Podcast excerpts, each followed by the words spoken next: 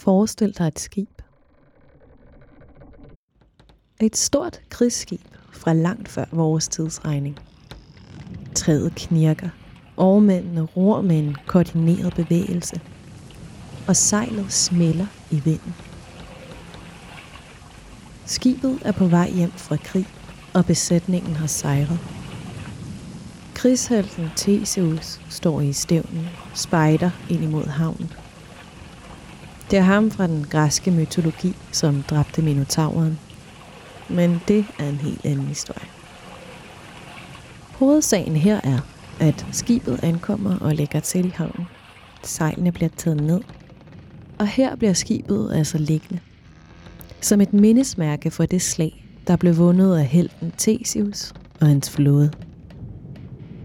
Men med tiden begynder træet at rådne. Skibet begynder at falde fra hinanden. Det ser ikke længere så glorværdigt ud.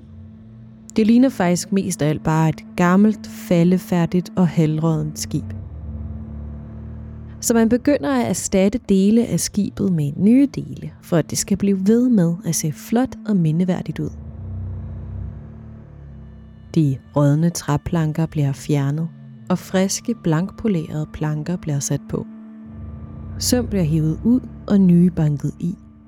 Masten bliver erstattet, og andre dele af skibet bliver behandlet, repareret og forsøgt rekonstrueret. Tiden går, nu ligger skibet i havnen og stråler igen. Hver eneste splint og søm er blevet fjernet og behandlet og sat på igen og erstattet med noget nyt og bedre. Så spørgsmålet er, er det her stadig Theseus' skib?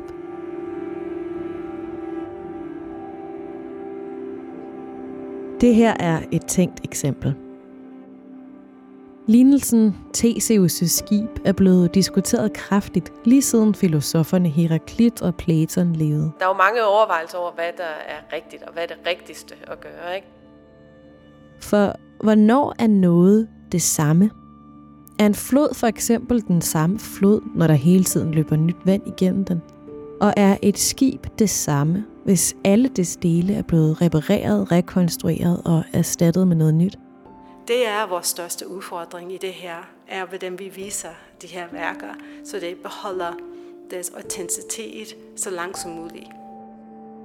Det afsnit, du skal høre her, handler ikke om skibe, floder eller græske filosofer. Det handler om de store overvejelser, der går forud for et hvert museums arbejde med at redde et værk fra tiden.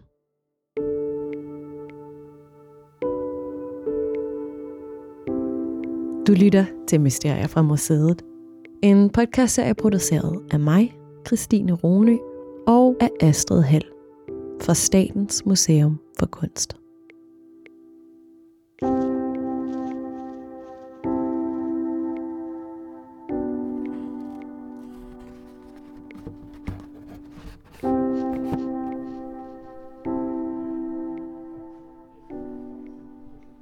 Inde på Statens Museum for Kunst der står der 20 store papkasser, som gemmer en ganske særlig fli af dansk kunsthistorie.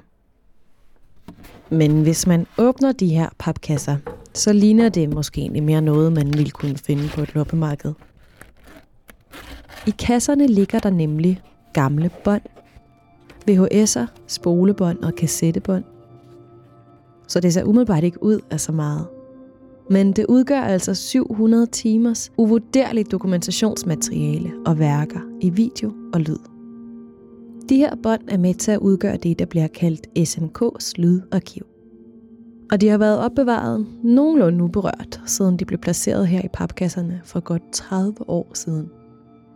Altså Lydarkivet er et arkiv, der blev indsamlet til museet øh, i 1990-91 Øh, det var øh, kunstneren William Louis Sørensen, som var avantgarde-kunstner, øh, oprindeligt tilknyttet Aarhus Avantgarden i 60'erne og 70'erne, som var blevet ansat af museet til at indsamle øh, avantgarde-materiale.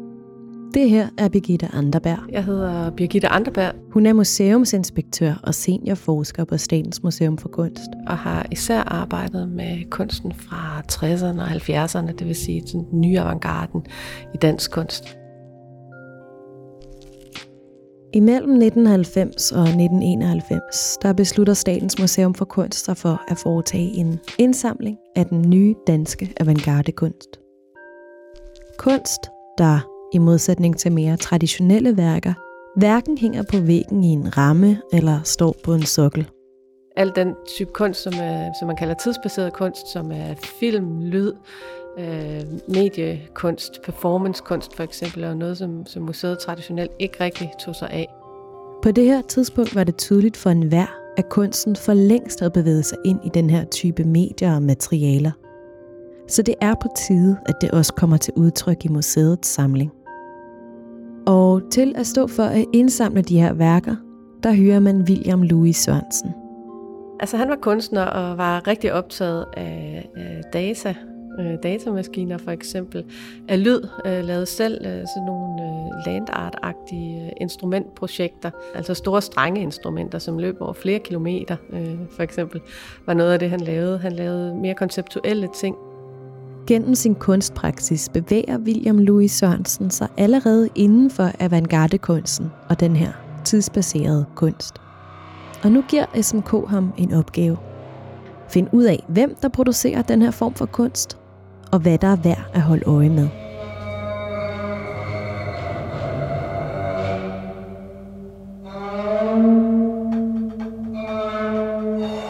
Han lavede faktisk en helt kortlægning af, hvad der, øh, hvad der fandtes. Så han startede kan man sige, med, med den tidlige avantgarde fra den surrealistiske periode og frem. Ikke? Så fra 30'erne og frem kortlagde han ligesom, hvad kan der have været?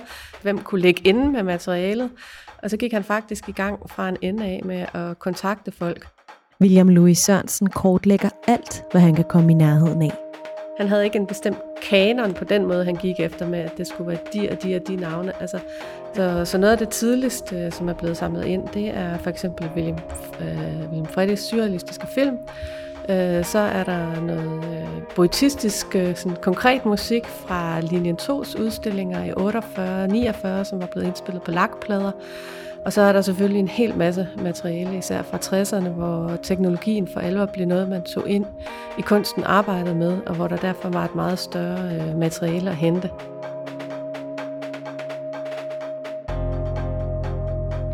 Noget af det, der egentlig er lidt enestående ved det her arkiv, det er, at der også er kvindelige kunstnere i arkivet, øh, og der måske også er kunstnere, som ikke er blevet kanoniseret øh, efterfølgende i kunsthistorien, så, så man kan måske finde bidder af noget, som man overhovedet ikke ville kunne finde andre steder.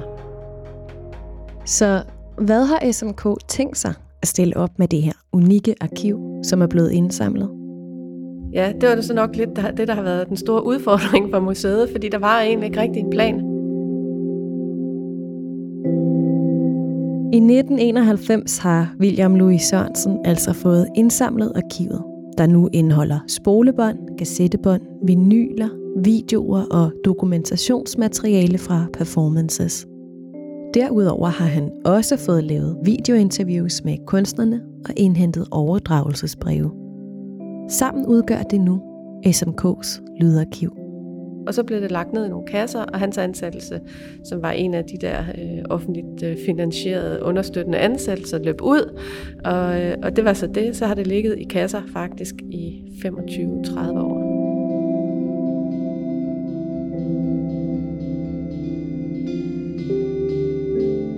Der går nu et par årtier, og man kan forestille sig, at støvet må have lagt sig tomme tygt på de her 20 papkasser med SMK's nøje udvalgte lydarkiv. Der sker det samme, som der skete i historien om Theseus' skib. Skibet begyndte at forfalde.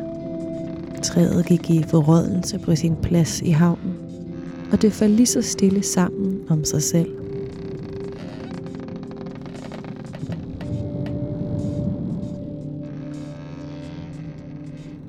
Problemet med de værker, der ligger i lydarkivet, er, at medierne, de er blevet udført i, ikke er specielt langtidsholdbare.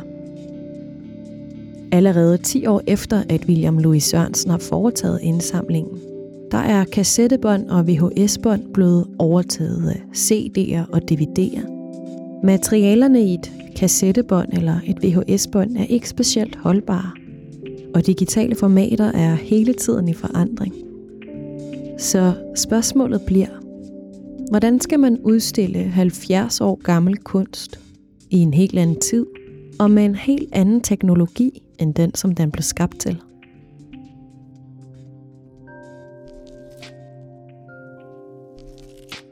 Jeg hedder Louise Kohn. Jeg er konservator for nutidskunst og skulptur her på Statens Museum for Kunst. Har du lyttet til de tidligere afsnit af Mysterier fra museet, så husker du måske Louise Kohn fra historien om konserveringsarbejdet med det skjulte maleri. Louise blev ansat på museet i 2006. Og i den forbindelse får hun til opgave at registrere hele lydarkivet og lave en lang liste over, hvad papkasserne indeholder. Hun finder ud af, at det meste af materialet i kasserne er enormt sårbart.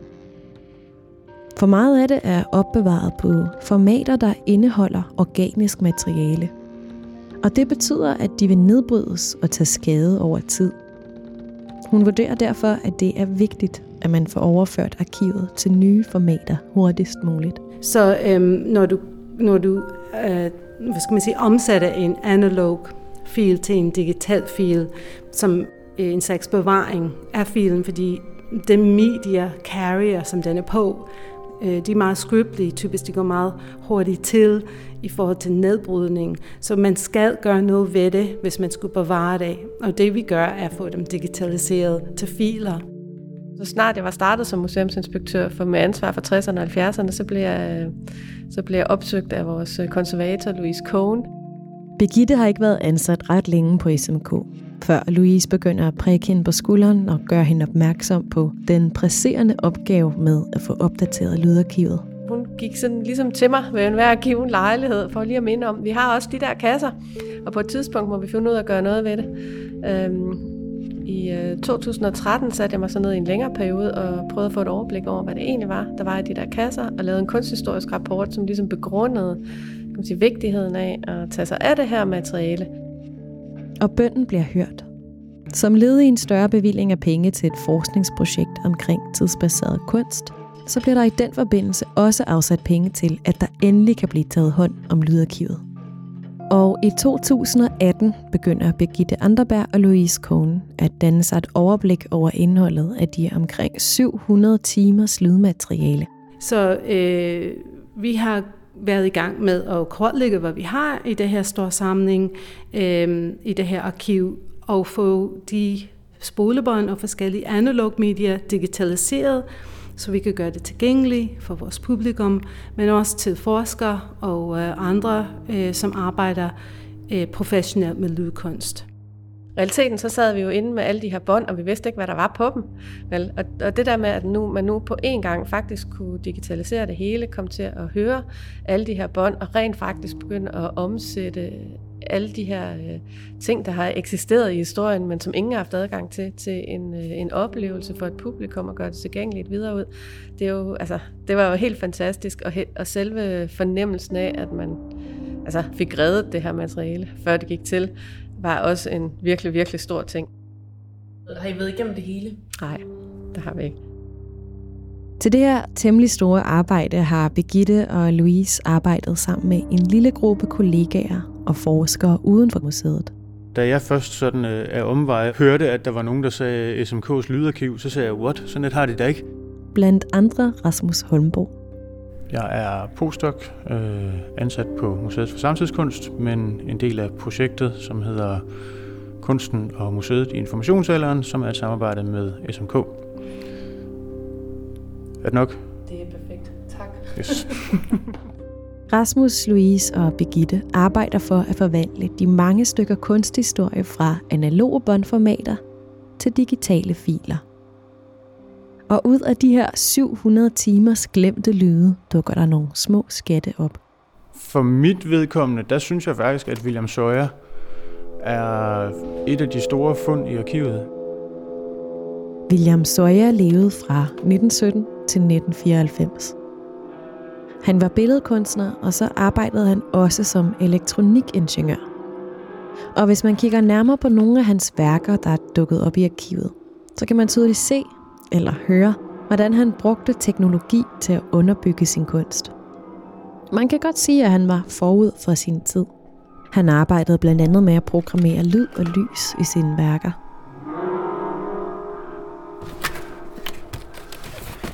Her i kasse 6 har vi for eksempel en meget lang dataudskrift, hvis jeg kan få den op. Wow, ja, det er fra en anden tid. Det er noget, det er noget kode, som er skrevet ud på datapapir. Så vidt jeg husker, faktisk noget af William Sawyers. Og så er der så nedenunder en kasse med flere af de her lysbilleder, eller slides, som så er håndlavet, som man kan tage op og se. Det kan optageren selvfølgelig ikke se. I kasse 7, 1, har vi forskellige mapper med beskrivelser af også Sawyer-værker.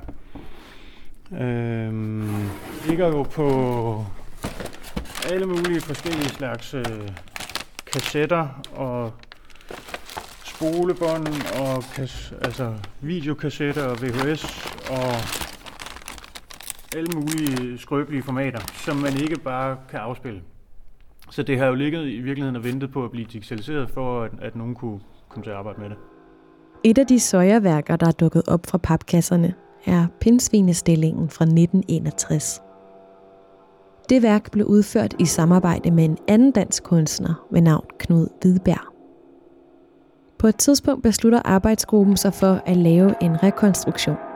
De vil gerne udstille og præsentere værket, som det oprindeligt var tænkt. Men det viser sig at være en udfordring.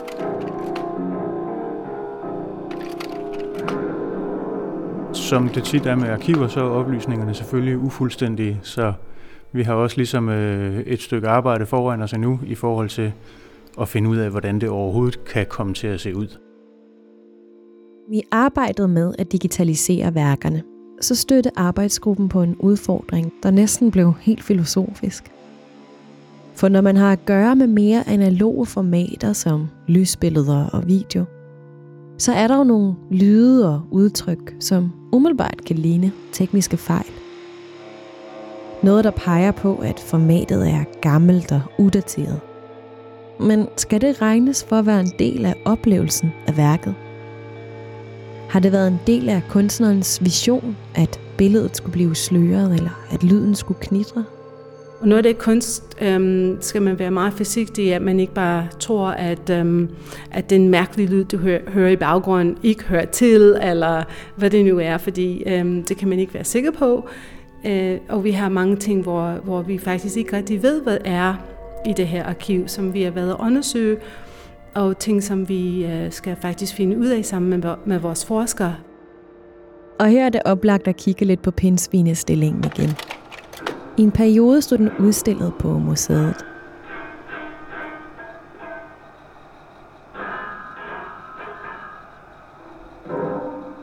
Værket består som sagt af en række håndlavede dias, en slags små collager, som Knud Hvidberg har lavet. De projekteres op på en flade, og så har William Sawyer komponeret et lydspor til. Men ud over lydsporet, så er lyden af selve Dias-projektoren, eller Dias-karusellen, også en helt afgørende del af værket. Den gode, gamle, analoge lyd af Dias'nes skiften tilføjer et helt tredje element til værket. Altså, der er ikke en mekanisk afvikling, man sige, hvor der er et billede hver andet sekund eller sådan noget. Det er en rytmisk afvikling, hvor, hvor billede og lyd faktisk er en komposition sammen, som man så oplever, når man, når man ser værket.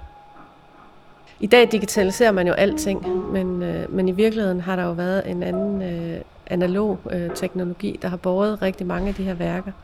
Og viser man kun værkerne i en digital form, det kan man jo godt, kan man sige, så kan man høre øh, lyden, og man kan se billederne, øh, men man kan ikke høre de maskiner, der afviklede lyden og billederne, øh, som jo var en del af den oprindelige oplevelse.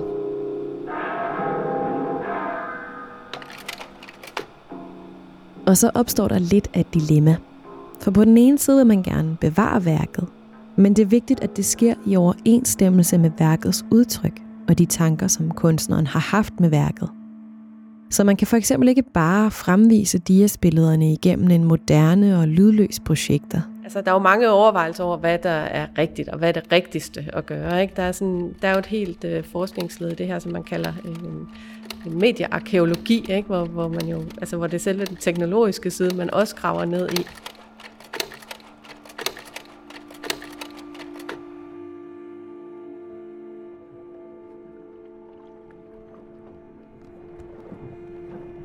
Theseus' skib ligger lydløst i havnen. Træet knirker ikke.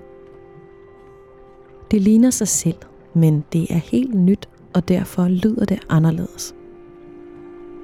Måske kan der lige gå 100 år på den her måde, inden materialerne igen skal erstattes med noget nyt.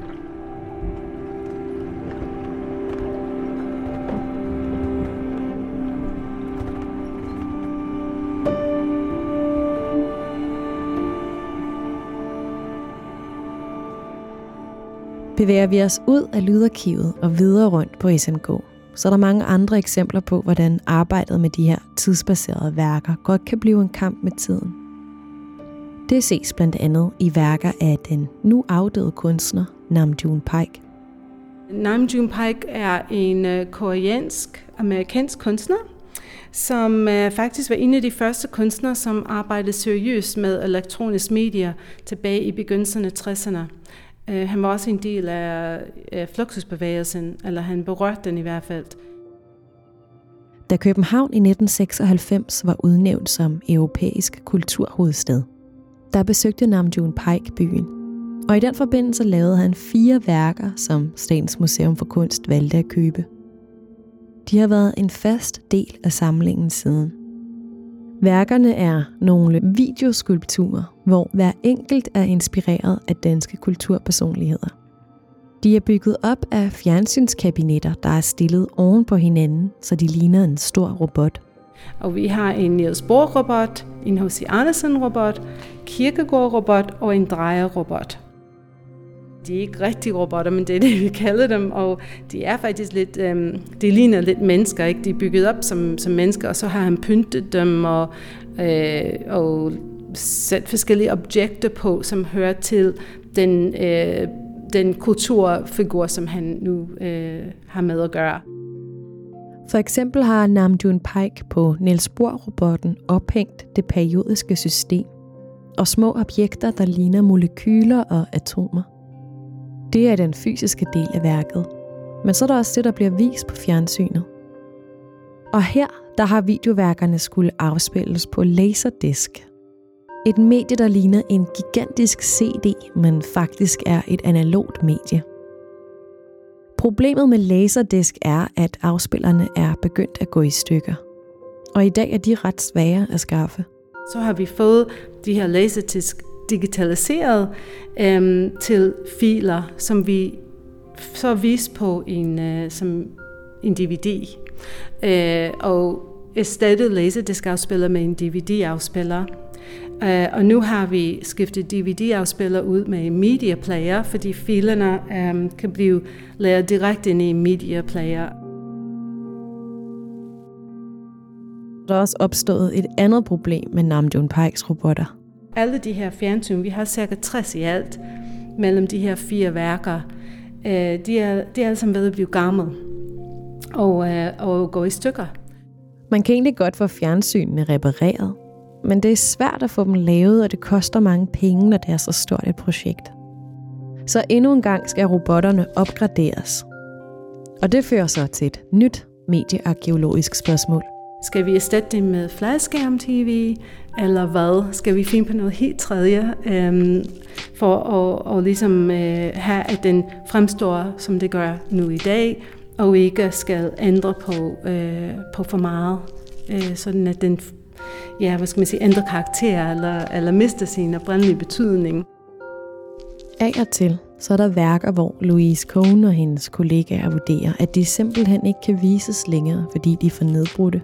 Hvis det er en stor modsigelse i, hvordan værket ser ud i dag, Og især hvis kunstneren er til stede, eller deres ophavsret er stadigvæk i, i effekt, så har vi nødt til at respektere deres ønsker omkring, hvordan værket ser ud, øhm, og hvordan den burde være præsenteret, for eksempel i samling. Hvis de ting ikke er, øh, kan ikke enes, så har vi en, muligvis en konflikt, øhm, og, og så er det bare det, hvor vi ligesom enten vælge at lave værket om, eller sætte den ned i vores øh, magasin.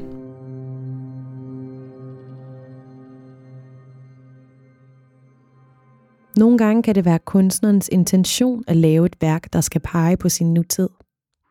Det skal ikke række ind i evigheden. Det skal sige noget om det øjeblik, det er skabt i. Det kunne godt være tilfældet med Namjoon Pikes robotter, bygget af store 90'er fjernsynsklodser og laserdisks. Det kan godt læses som en kommentar til tidens teknologi, som jo var en anden teknologi end den, vi har i dag. Men hvad så, hvis kunstneren ændrer mening om sin kunst, der handler om forgængelighed? Det kunne siges at være tilfældet med kunstneren Claus Carstensens installationsværk Æderlene vi står her i dag, fordi øh, Æderleme skal restaureres. Det har været genstand for en vid diskussion på SMK, som minder en del om den Platon og Heraklit havde om Theseus' skib.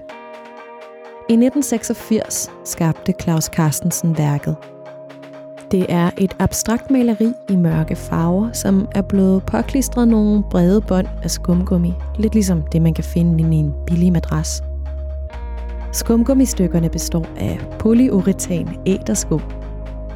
Hele billedet handler om en opdrift, en form for emanering, noget der kører opad, og så en fantastisk tyngdekraft eller gravitation, der hiver fedtet og skumgummiet og så videre nedad. Og man kan sige, at det handler om tid og forgængelighed og om drift opad og drift nedad.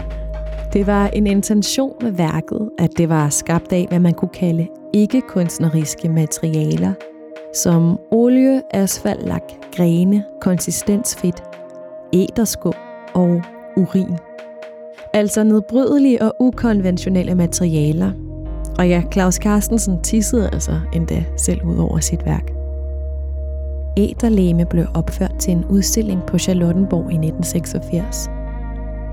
Siden da endte det på Statens Museum for Kunst, og i år 2006 blev det taget frem og udstillet som en del af museets samling.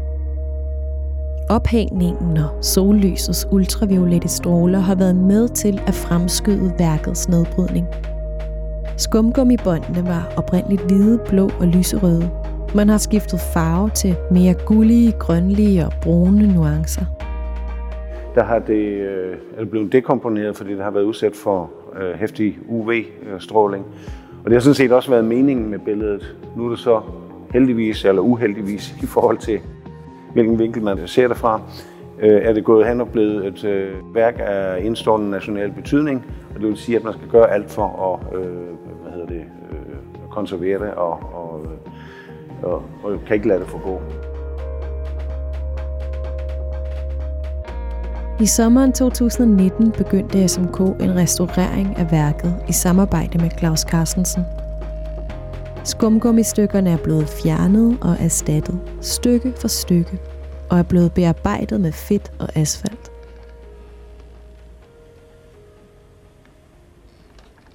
Skibet ligger i havnen og vugger. Det er ikke sig selv længere. Det peger på historien om noget storartet, der fandtes engang, men som nu er noget andet. Det er de færreste, der ser alt det. De ser bare Theseus' skib. Og hvad er egentlig alternativet? Skulle man bare lade skibet synke? Der er jo ingenting, der kan man sige, bliver vist, som det blev vist en gang. Vi har jo masser af værker i samlingen helt tilbage fra middelalderen, som hang i kirkerne. De blev vist i kirkerne i rituelle sammenhænge, og de er taget ud af, deres, af den der alderkonstruktion, de var del af, og hænger på en helt hvid væg, eller en malet væg i dag, men i hvert fald isoleret fra, fra de der religiøse funktioner. Måske skal kunsten bare have lov at dø, ligesom alt andet. Men så vil man jo ikke have den fortælling i verden længere. Hvordan er det at begrave et kunstværk? Jamen, det er ikke sjovt, øh, men det, det, det, det, det gør, er, at øh, det tvinger en til at handle på en eller anden måde. Man er nødt til at gøre noget i sådan nogle situationer, hvor, hvor du enten ikke kan vise værket, fordi den øh, teknologien ikke er der til at afspille den, eller fordi at den har ændret farver, eller materialet er for nedbrudt. Man er nødt til at tage stilling til det på en eller anden måde.